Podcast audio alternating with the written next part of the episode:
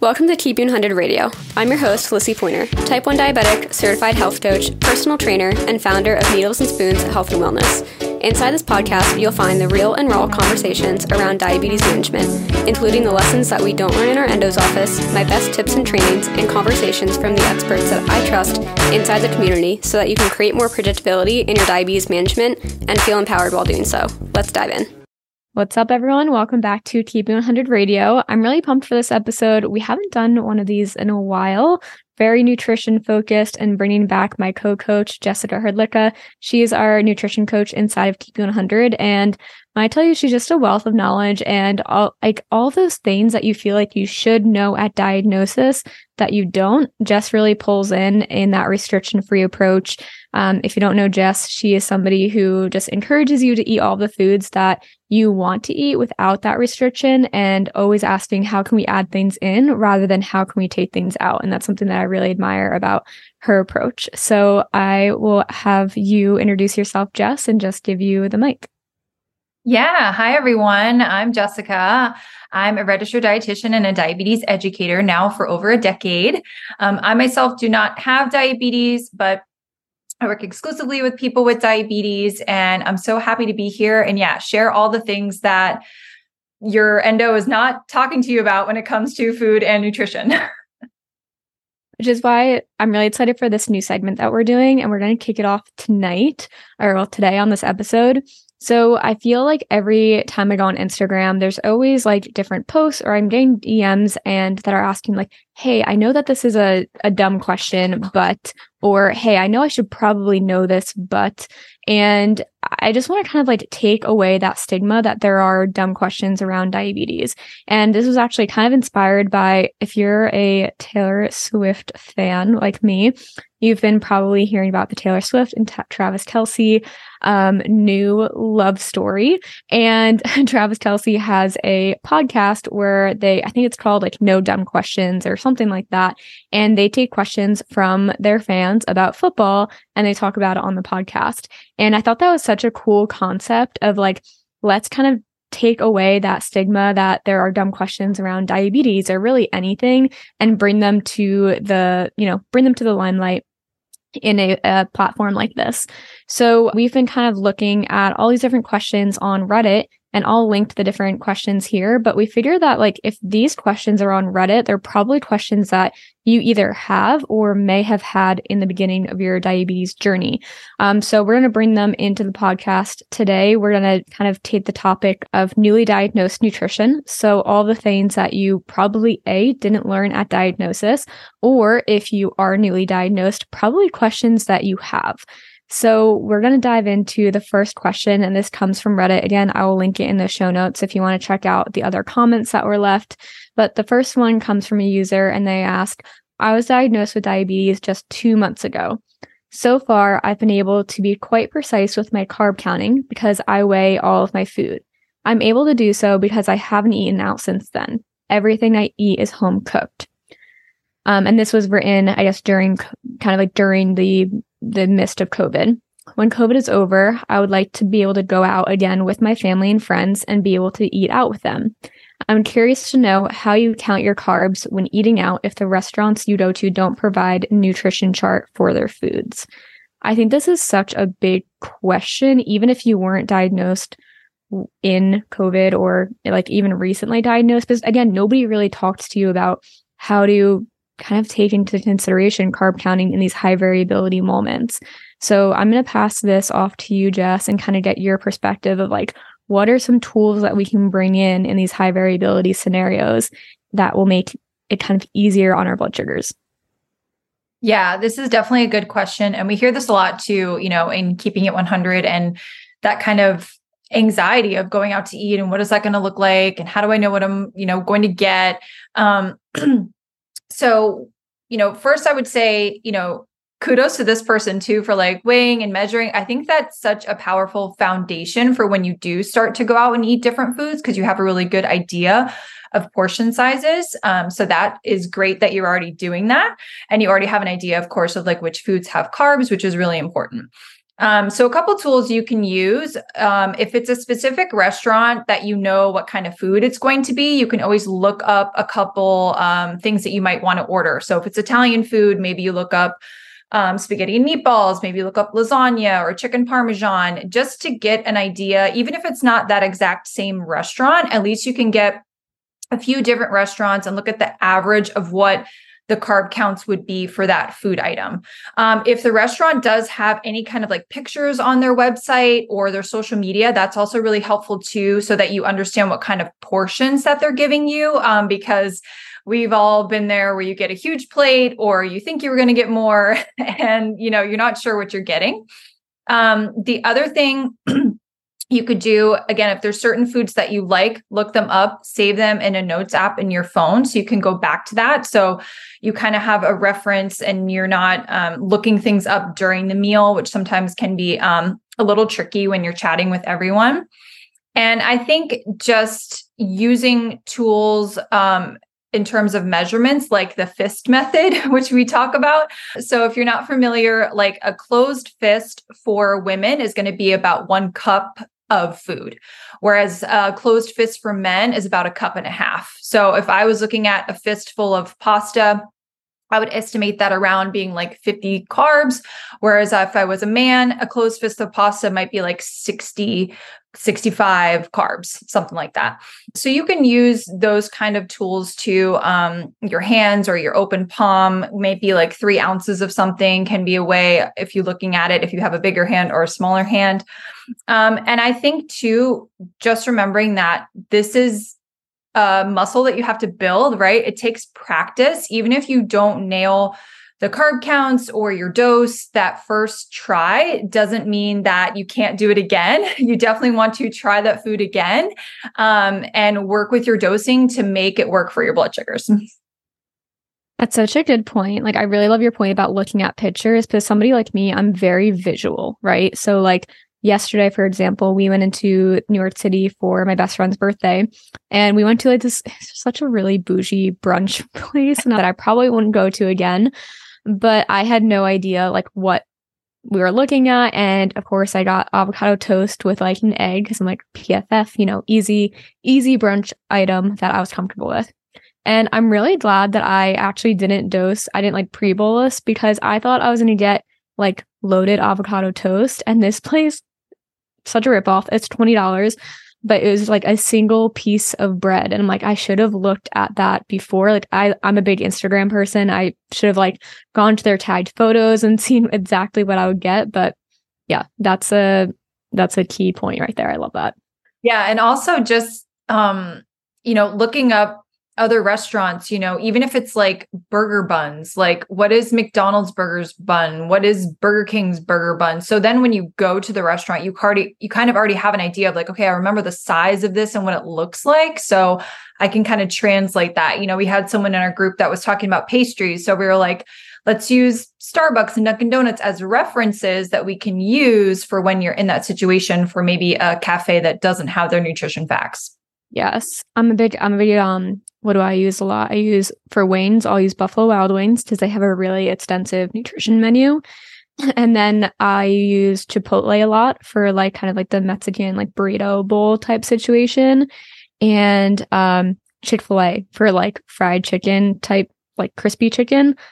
Like using those tools, I feel like even if it's not exact, it's still gonna get you better, like a better estimate than if you were to just guess off the top of your head, especially when you're newly diagnosed and you don't maybe not so accustomed to counting carbs because that was like the first thing for me. I literally asked my friend who was a nutrition major when I was diagnosed at 19. I was like, what is a carb? What's too many? How like what does that even look like? She's like, I don't really know if I can help you with this right now. we were freshmen. Right. Yeah. And that's a good point to have like those tools or those apps that, you know, there's so many good carb counting apps that you can use as reference um, when you're going out to eat and, and save those notes of, you know, what you ordered last time, um, what you thought it was. And, you know, also too, when you're looking at those meals, if you're not sure how much you're going to eat, you can always, you know, bolus for half of it now and then do the rest later. Um, that can be really helpful too when you're, you know, newly diagnosed. Sometimes you want to bolus for the whole plate without thinking about, oh, am I actually going to finish the whole plate or or not? Yeah, those serving sizes can be really big. Like if you're not going to a bougie brunch place like I did. yeah, for sure. The that is perfect. I think like a perfect rundown of taking it. And like I think we talked about this. I did an episode about like adding carbs back into your diet, but one of the main points from that was like start with takeout, you know? Like if you're not comfortable having food at a restaurant or you're not sure like what you're going to get, like start by bringing it home to you on like a Friday night. There's no harm in like starting small and trying it differently. Um, so I really love this. I want to move into our next question too, because this is another really good one. Um, so the user mentions I was diagnosed back in April of this year and haven't been great at managing my blood sugar. I know for a fact my diet is to blame, but I have no idea on where to start in terms of changing my diet. I cut out a lot of sugar and pasta, but that clearly isn't doing much, so I'm not sure what else to do or what foods I should be eating or trying. I'm also a really picky eater, so for the past seven months, I've been living off of fruit, chocolate milk, water, and chicken. So I guess what I'm looking for is advice on what I should be trying and how to actually get myself to try new foods. I'm willing to elaborate if I didn't give enough information, but all advice is heavily appreciated. This is another really great question, especially when you're do- newly diagnosed, because I feel like there's also that fear factor of like, what am I allowed to eat? I, I felt that way for sure, especially being a young adult whose diet was very carb influenced. And then again, adding like Crohn's into the midst, I was like so scared of foods. And if you throw in like being a picky eater, that can be really tricky too. So I guess maybe let's like dissect this a little bit in terms of like she mentioned she or he mentions I cut out a lot of sugar and pasta, but that's clearly not doing much. I guess just like if you were to kind of take a look at that of how those things are influencing your blood sugars and maybe like why that's not the problem, what would you say about that? Yeah, I mean, um, and like you said, when you're first diagnosed, it's like, what can I eat? But also, there's so many influences in your ear of like, don't eat this. You should be eating this. You should be doing this. So it makes it definitely more muddy. And so, you know, those two foods alone, we have to really look at like the bigger picture of your diet, right? Because we know at the end of the day, it's not really about sugar. It's it's more about the carbs how though how particular carbs affect your blood sugar right? Because everybody's different. And then what's the overall balance of your meal? Um, and i would really encourage you know whoever this person is to start you know just looking at food not from the lens of good or bad or you know high sugar low sugar but how does this food impact my blood sugar? How does this food make me feel? Um, what am i noticing after eating these certain foods? So even though uh, maybe they reduced sugar or pasta, if we're still maybe not having a full balanced meal, that's why we always talk about PFF, right? With the proteins and the fats and the fibers in the meal. Um, or if they're not maybe looking at their portion sizes or not staying hydrated, you know, these can all affect your blood sugar. Yeah, that's incredibly important. I feel like, because, like, again, because carbs are kind of the thing that influence blood sugars the most the quickest or the most drastically. We kind of tend to label them as bad and it's like no it's just how it impacts your blood sugars when there's so many other different variables as well and like how can we manipulate those or how can we get it to work for our blood sugars? So i think that kind of leads us into the next part of the question which is you know what else can i be eating or trying or like what other things can I be doing that can influence my blood sugars or support my blood sugars instead of just trying to eliminate? Yeah. And if you're a picky eater, it can definitely be difficult. But again, um, like Lissie, you were saying before, like baby steps with those things, right? So if, you know, I would go back to what are the things that you like? So this person mentioned they cut out pasta. I would say if they like pasta and that's their thing, then let's find a way to make that pasta meal more balanced so that we can have better blood sugar. So, a couple different ways you could do that. You could try a higher fiber pasta, like some of the chickpea pasta or lentil pasta. You could do something like a meat sauce or put the chicken with the pasta to get that protein. Um, and if you're somebody who is not big on veggies, because I hear this a lot, I always ask people, okay, do you like raw veggies better? Do you like cooked veggies better? Um, start with that because some people are like, okay, cooked veggies, absolutely not, but I'll eat a salad. And I'm like, perfect. You can eat a salad with your pasta and that can balance it out. Um, if you really don't like any veggies, sometimes cutting them up small, like mixing them into things that you already enjoy the flavor of, or even blending them like into a pasta sauce can be an easy way to start.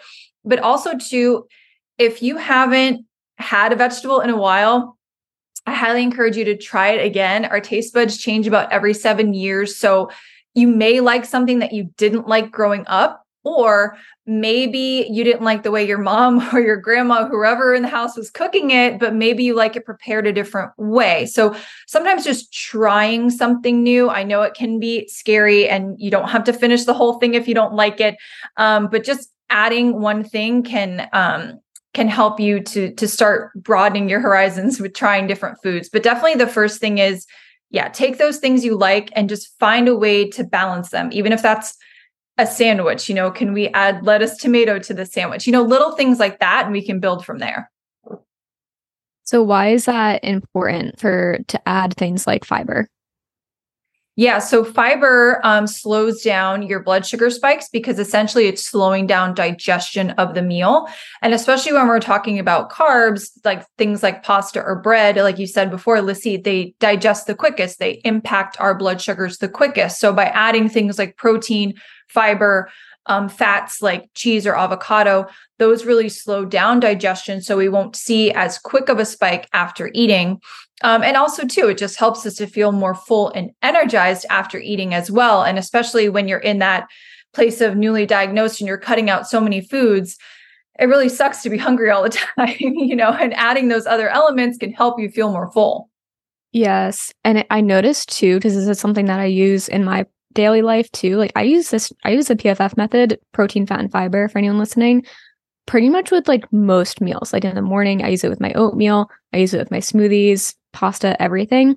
I notice too that I'm a lot less reactive with my decisions when I'm using this tool because again, like you mentioned, it's slowing down the spike. So I feel like I have a lot more time to like decide what my next move in my next move is. So like if I'm having pasta on its own and my blood sugar is spiking really quickly, I feel a lot more reactive to like go for a walk or like um, rage bolus and bring my blood sugar down really quickly. Whereas if it's slower and even if it's going high, I have more time to kind of like make a more rational decision and kind of like use the tool strategically rather than just doing what I can to get the blood sugar down, which usually leads to a low blood sugar because I'm being too reactive about it. So I think just that's like another point to make about like why it's a good tool to use. Yeah, absolutely. And, you know, when you have those balanced meals, you're really supporting your energy, you're supporting your brain and your muscles, but also you're because you're staying fuller for longer, you're not feeling the need to like snack all day. You know, when we're just going for carbs, then it's like we eat and then an hour later we're hungry again. So we eat again and then an hour later you're eating again. And so that can you know make it a little bit more difficult um, especially when you're new to the timing of insulin and how to dose for certain things yeah absolutely.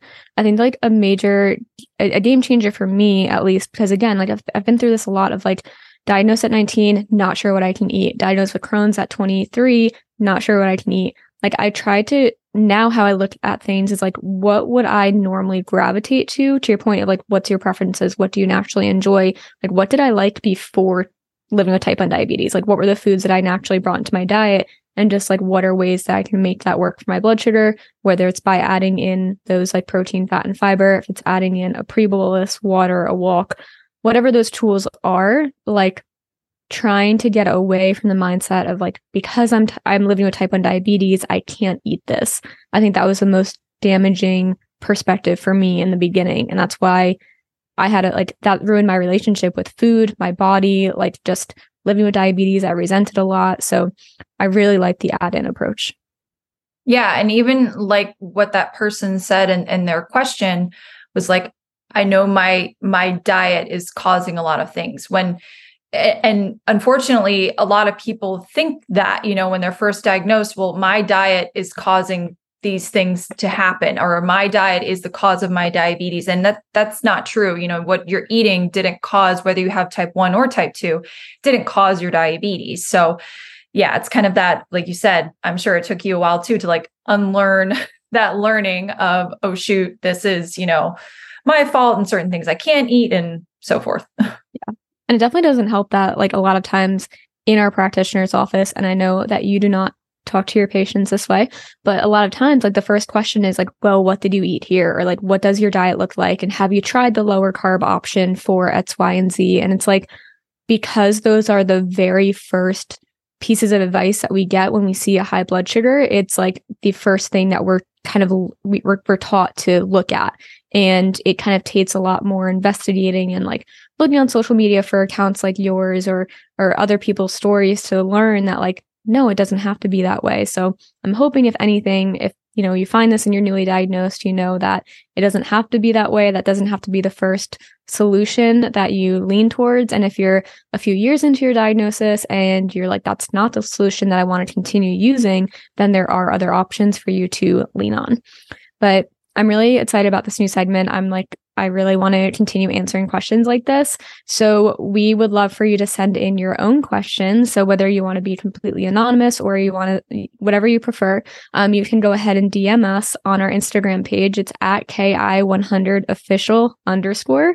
I'll link it in the show notes in case you can't remember that. And any questions that you have about like nutrition, fitness, um, hormones, just anything diabetes uh, related, go ahead and ask us because we love doing these episodes and bringing real life That's one of the main things that we do inside of Keep 100 too. Like we're all about not just basic responses or basic answers for questions. We're always about implementation and strategizing and seeing how we can actually integrate these strategies or conversations into your everyday life. So, yeah, feel free to shoot us a DM on Instagram, anything that you want us to talk about on the podcast, any questions that you have that you want us to answer. Um, and we will absolutely do more episodes. We're going to record another episode right after this, all about nutrition labels. So, if that's another thing that you want to hear more about, stay tuned because that episode will be coming out shortly. But thank you so much, Jess, for hopping on this episode. Yeah, thanks for having me.